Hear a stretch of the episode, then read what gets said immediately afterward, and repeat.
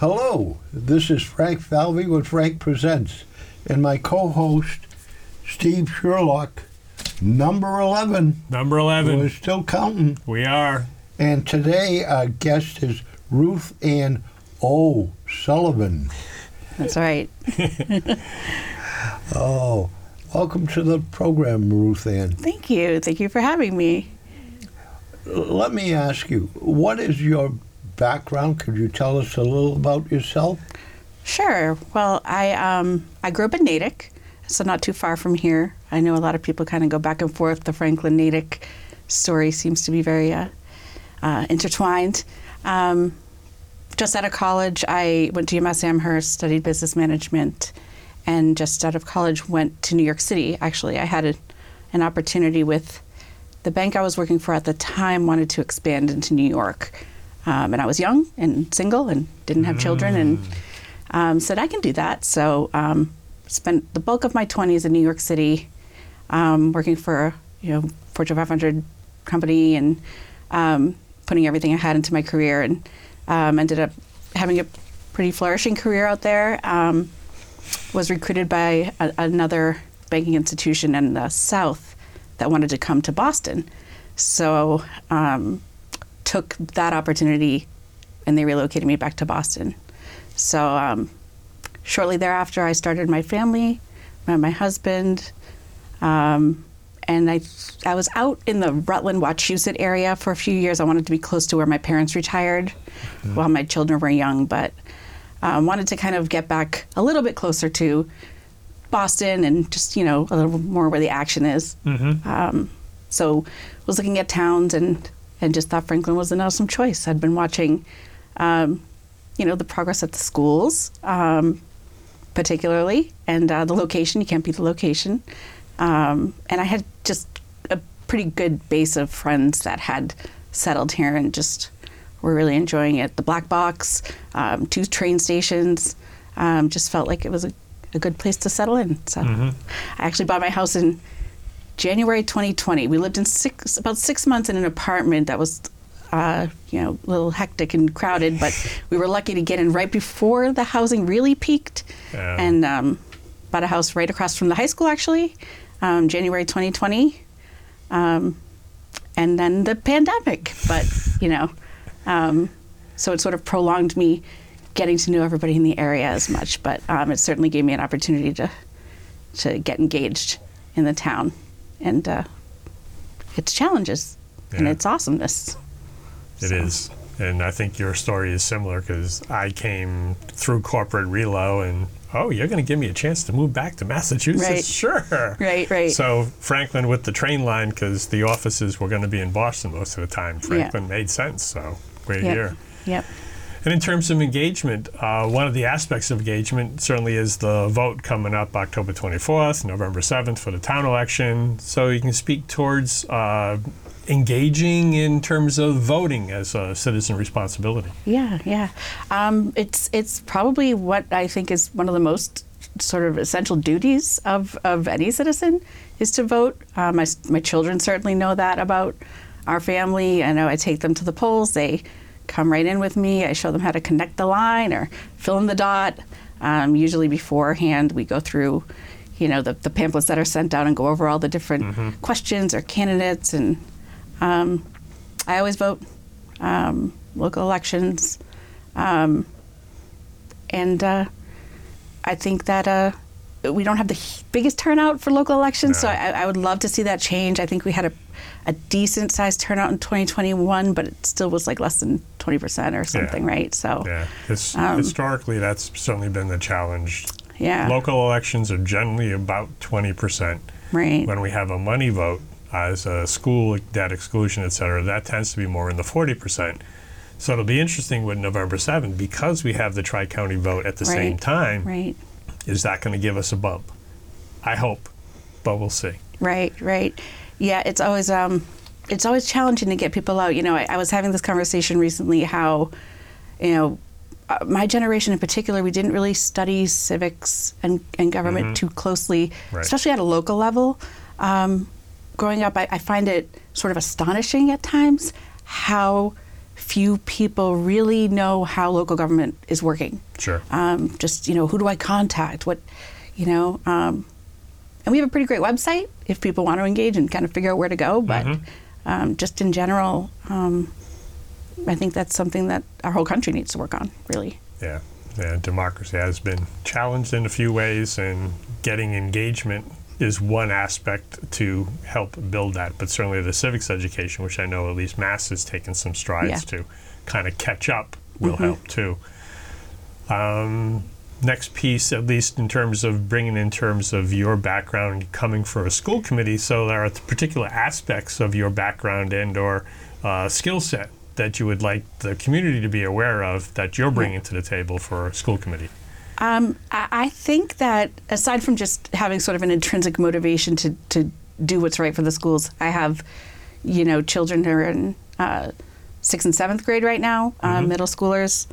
Um, when I moved here, they were in second and third grade. So um, we're, we're part of that generation that sort of had that two to three year awkward gap. Yes. Um, and, and I got to applaud Franklin, really, uh, compared to some of the towns that I was sort of networked with, and, and we did a, a solid job. Um, just getting the kids linked up right away, giving them, you know, an agenda, because most of us were working from home, um, trying to work at the same time, uh, which I was. And when I had left banking and started my family, I took a job when I moved to Franklin and I was chief of staff at a law firm in Wellesley. So when the kids didn't return to school in September, I had to leave my job as well. Um, and so at that time, I have a, a couple friends in town. One is a Boston police officer, one is a nurse, another is a school teacher, actually in Natick. And uh, I watched their kids during the pandemic. So we had sort of a little pod in my house. Uh-huh. Um, yep. A safe cluster. which was good because my kids were coming from, you know, being new to the school. So um, I don't have an education background. Um, I have a lot of friends and family in schools. I have really engaged with the schools and participated in the PCCs. I've run the variety shows. I've shown up for the teacher appreciation days. Um, I have a lot to learn around policy. I think um, my strength will be strategy, uh, maybe more so than policy. Um, I think my, my private sector sort of fearless business acumen may come in handy. I think that um, just having fresh eyes on, and, and when I say that, I don't want to take anything away from the people that are the incumbents and the people that were just on the school committee. I do think that we have had great representation for the schools. Um, and it and it's one of those positions that I think burns people out, um, just especially because it's voluntary. But uh, you know, I do have a, a strong finance background. Um, I do have a good legal background. I'm also a paralegal. I went to Northeastern just to certify that. Um, but I think I just have sort of a a, a non-public sector sort of you know vision about Sure. it, and I think that's going to be beneficial um, as I collaborate with you know people like Dave McNeil and Dave uh, Callahan who are very strong in policy. I think I sort of complement that with strategy, and I think we can work well together. Mm-hmm. Good. And one of the other pieces, certainly, as you've been preparing, you're aware of the budget challenges, not just on the town side, but certainly within the school, whether it's truly systemic. You'll begin to find out if you haven't already.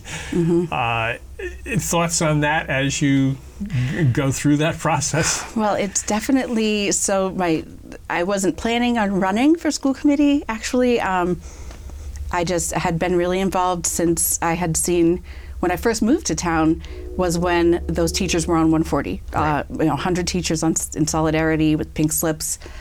And I was a little bit blindsided, like, wait a minute, this isn't what I expected. What's Yeah. going on?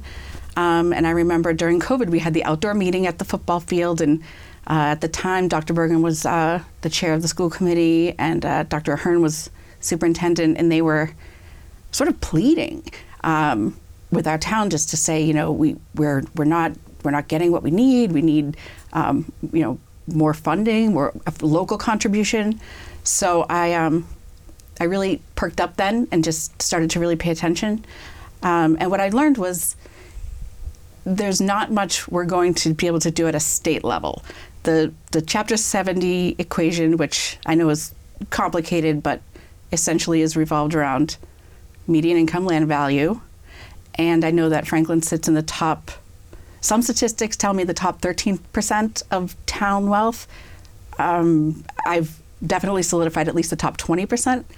And I know our local contribution sits in the bottom 20%. percent So to me, there was a disconnect. So I was I was adamant. I've been at you know every school committee meeting. I sit you know there with you most of the time, and um, town council meetings I go to, just to try to get to the bottom of it. And so I had been talking with Jamie Hellen off and on. I would go meet with him and just say, you know, what's going on? What can I do? Um, it seems like we, we need an override. And he would say, well, that's not going to happen in this town. It, it, overrides don't happen. And I was like, well, what needs to happen? How does this start? And he's like, we, we need like a, a citizen movement. We need a grassroots movement.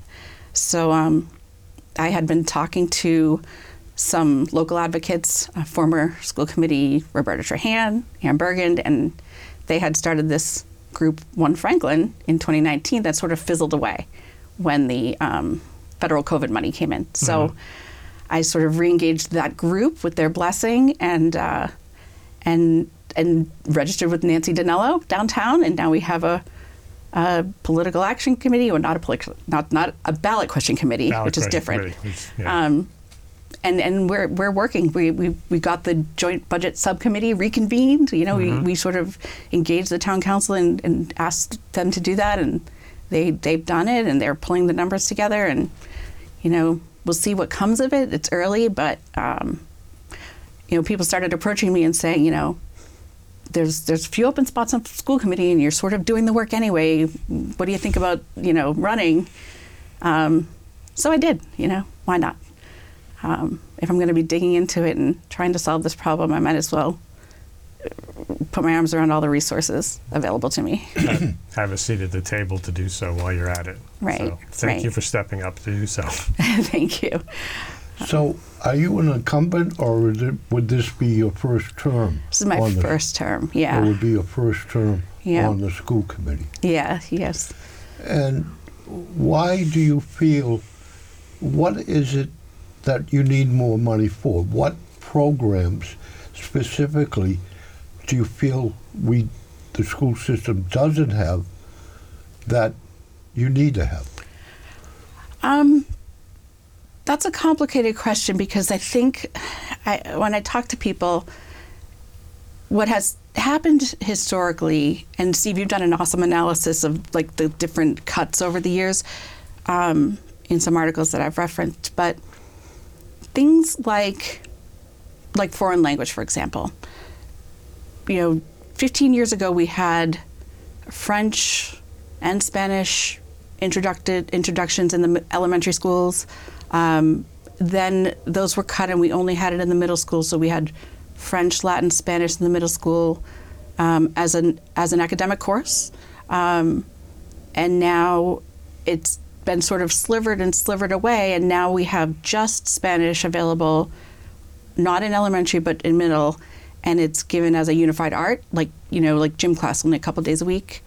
Um, the music program, I know years ago, and not not 30, 40 years ago, like 10 years ago or so, you could in third, fourth, fifth grade pick an instrument and you could have be the band and, and music introduction be part of your day. So I'm not, I don't think necessarily the academics have been impacted. Perhaps school size, our class sizes have gone up a little, but we know enrollment's dipping down a little, coming back up, I guess, with the kindergarten class is what I'm hearing, and we're waiting for the next census. But I think more what I'm finding is the the ability for the administration and the teachers to manage the schools is impacted in a way that impacts the entirety of the school. So we hear a lot of times at the school committee meetings like our superintendent sort of pleading with parents that we need a little more assistance with you know the behavior and um, they're trying to implement in the state. It's a, it's a mandate now to, to implement restorative justice. You can't just suspend a kid and solve the problem. Um, you know certainly the needs of children have been escalated with i'm not even going to say the pandemic i think the biggest driver of that is the cell phone generation. I think the information just came too fast. Social media, and, and often I hear these these sort of issues that children might get into in their homes at night trickle into the classrooms and have to be managed. Um, technology has been a huge boost of you know needs for revenue. Um, just to be able to compete with other districts and live in the world we're in now. I think somebody said that uh, our new high school has this real cutting edge technology, these TVs and, and every they can do like the morning news and whatnot. I don't think they're they have the software update needed to even be running right now. So there's things that they're sort of putting to the sideline. You know, any initiative that they try to implement. I noticed on your list, the first thing to go is any initiative. Um, so, to your point, we're going to have to get more granular. uh, You know, Let me ask this. The state is funding completely all of the food for the students. yes. The federal government has taken away the subsidy. Okay. If we only, the state only funded those in need, wouldn't that provide a lot more money to the town of Franklin for the things that you want?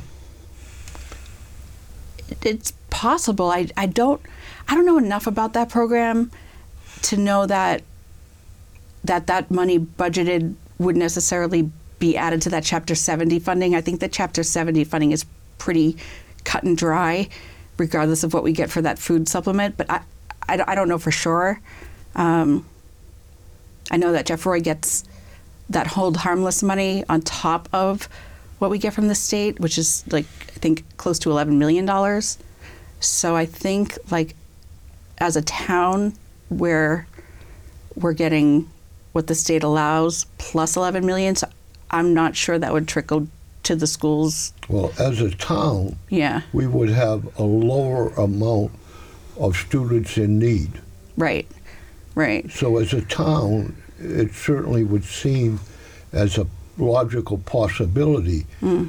that if we only funded those in need, then the state would have more money for education. But let me switch to another topic. I just learned this morning that there are 72 students in need that have come to Franklin mm-hmm. and are now being integrated into the school system. Right, right.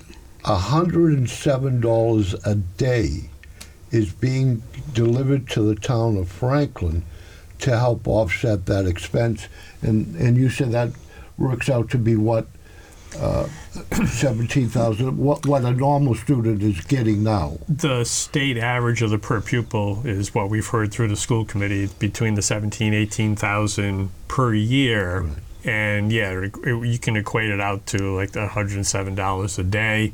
And apparently through the Department of Elementary and Secondary Education, they'll reimburse the school on a quarterly basis depending upon the attendance of we had heard initially 40 apparently it's we knew it was going to go up so maybe it's now 70 or so mm. students. So there'll be something coming to us to certainly help those students who are now integrated into the classrooms What is your plan, or how do you see that integration of students on a on a student by student level, mm-hmm. and and being able to participate in sports or music?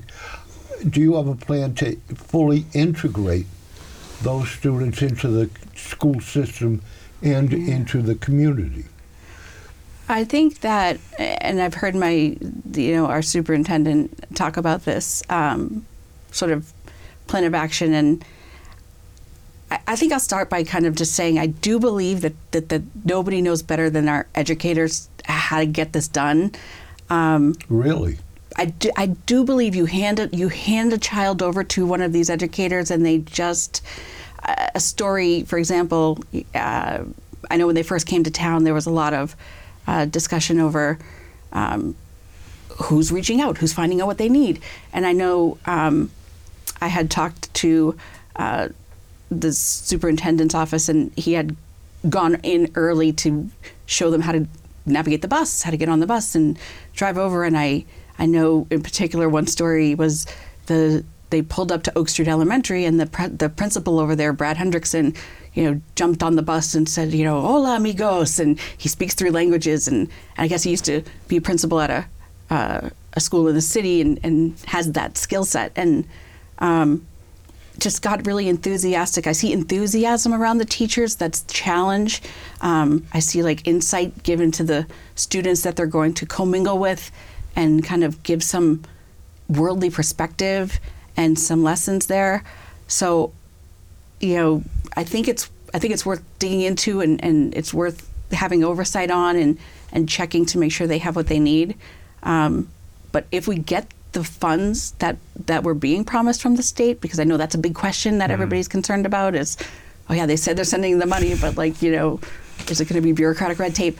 But um, I, I think that they'll be able to communicate what they need. If they need a couple more translators and they need, you know, some added entry level Spanish curriculum that we probably don't have, you know, for for elementary kids anymore, you know. Um, but I I do have a lot of confidence in teachers as a whole. Um, not to say that the the school committee is not necessary because it, it is that liaison between the community and, and the schools. Um, but I think I think we've had some historical foundations set and some systems set, and I, and I do believe that we've got strong leadership. Um, I'm excited to be a part of it. I may I may not be aware of sort of the unforeseen challenges that will be coming my way. Um, I think more so than just just the language barrier or maybe you know some cultural barriers. I think the the biggest thing that that you know kind of keeps me up at night is is the amount of trauma or struggle that those kids may have endured, and to make sure that you're sort of servicing that emotional need in order to make sure that kid can learn, um, which could get a little tricky. Um, because I think as a whole, our district is under resourced in the in the area of uh, you know counseling and things like that. You mentioned that you have you, you see yourself as having the ability for strategy. Yeah. Could you tell me what you mean by strategy? What what does that encompass? Um, I think that I think a lot of times I hear a, a one of the, the initiatives I, I would say that I have is I hear I hear a disconnect between what's happening in the schools and what the perception of the public of what is happening in the schools is. And what I say is, it's not just uh, you know, it's certainly the rumor mill, um, and there's there's confidentiality confidentiality laws, and there's there's things, uh, policies in place where you can't really expose uh, anecdotal stories to the public the way that maybe a different department could, like the the you know the police department could say, hey, listen, we we pulled a gentleman over the other day, and this is what happened. In schools, it's difficult for them to tell those stories because even if you can discern who the story is about because of the circumstances, that could be a slippery slope legally. So, um, so I think there's two things happening there. There's one where ordinary parents are not aware of how much bandwidth is taken up by situations that they need help from the public managing. I think the schools are being called upon to do a lot above and beyond just, you know, you hear the, the, the reading, writing, arithmetic kind of uh, narrative, and people push back on that and say, how can you teach reading, writing, arithmetic when somebody is, you know, um, you know, not healthy and not feeling safe and, and those type of things. Um, but we can't really get there until we enlist the help of the families because at the end of the day these kids they still go home to their families. They're still on their snapchat. They're still doing things that the school wouldn't condone but but the parents really need to step up too. And it's a it's a tricky thing because the schools don't want to be complaining. That's not really what they want to do when they're in front of a school committee or, or a town council. They want to put their best foot forward and, and show the great work they're doing.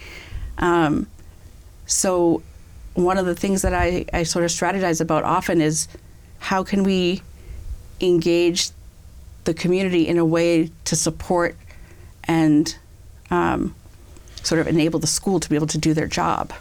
I think it's like I think it's it's got to be a little more collaborative. You mentioned uh, suspension and uh, discipline. My understanding is if, if they're in possession of drugs at the school or have used drugs, and they they would be suspended for ten days from school, or they need to go to a three-day intensive program at Safe Coalition, and then can go back to school. I don't know what other discipline uh, action is followed by being inconsiderate of teachers. Do you? I mean, do you? Are I- you I don't know. familiar with the disciplinary suspension, and do you agree with the length of time that they're suspended? Well, I I do know that in in January of last year, I believe there was some new legislation introduced to the Massachusetts public schools that uh, required a student that I believe it's not nonviolent. So if it, if they didn't hit another student, um, you cannot suspend. Um, you have to create a system of restorative justice no matter what the disciplinary action is which in theory is probably very necessary. I'm sure there's many districts that um, were not were giving up on children and just kind of didn't have the bandwidth to deal with it properly. So you know these things always kind of arrive out of necessity but I think if you have a district that tries to do the right thing and you have leadership trying to do the right thing, it can become an administrative nightmare uh, for a district of our size. Um, Well, Yeah. Let me again. I'm sorry, I need to interrupt, but um, is there any last thing you would like to tell viewers how they could contact you, a website or phone number, and uh, and how they could reach out if they were interested in finding out more about you? yeah, absolutely. Um, I'm open to uh, receiving emails. My personal email is just Ruthann.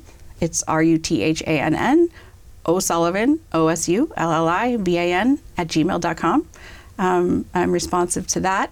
Um, my telephone number uh, is 508 397 7785. Um, I have no qualms giving that out. I'm sure it's all over the place because of the One Franklin group.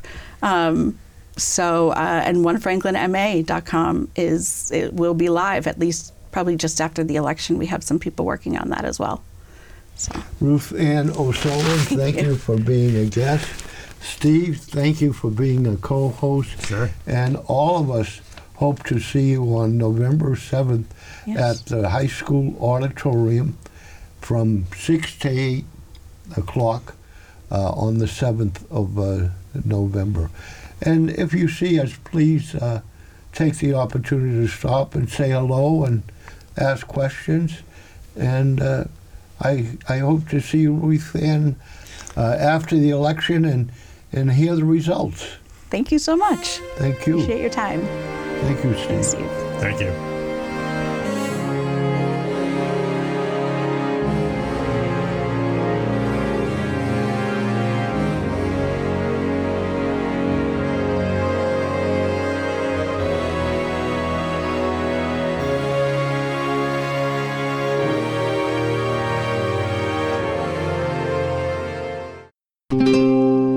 This program was made possible by your Franklin friends and neighbors.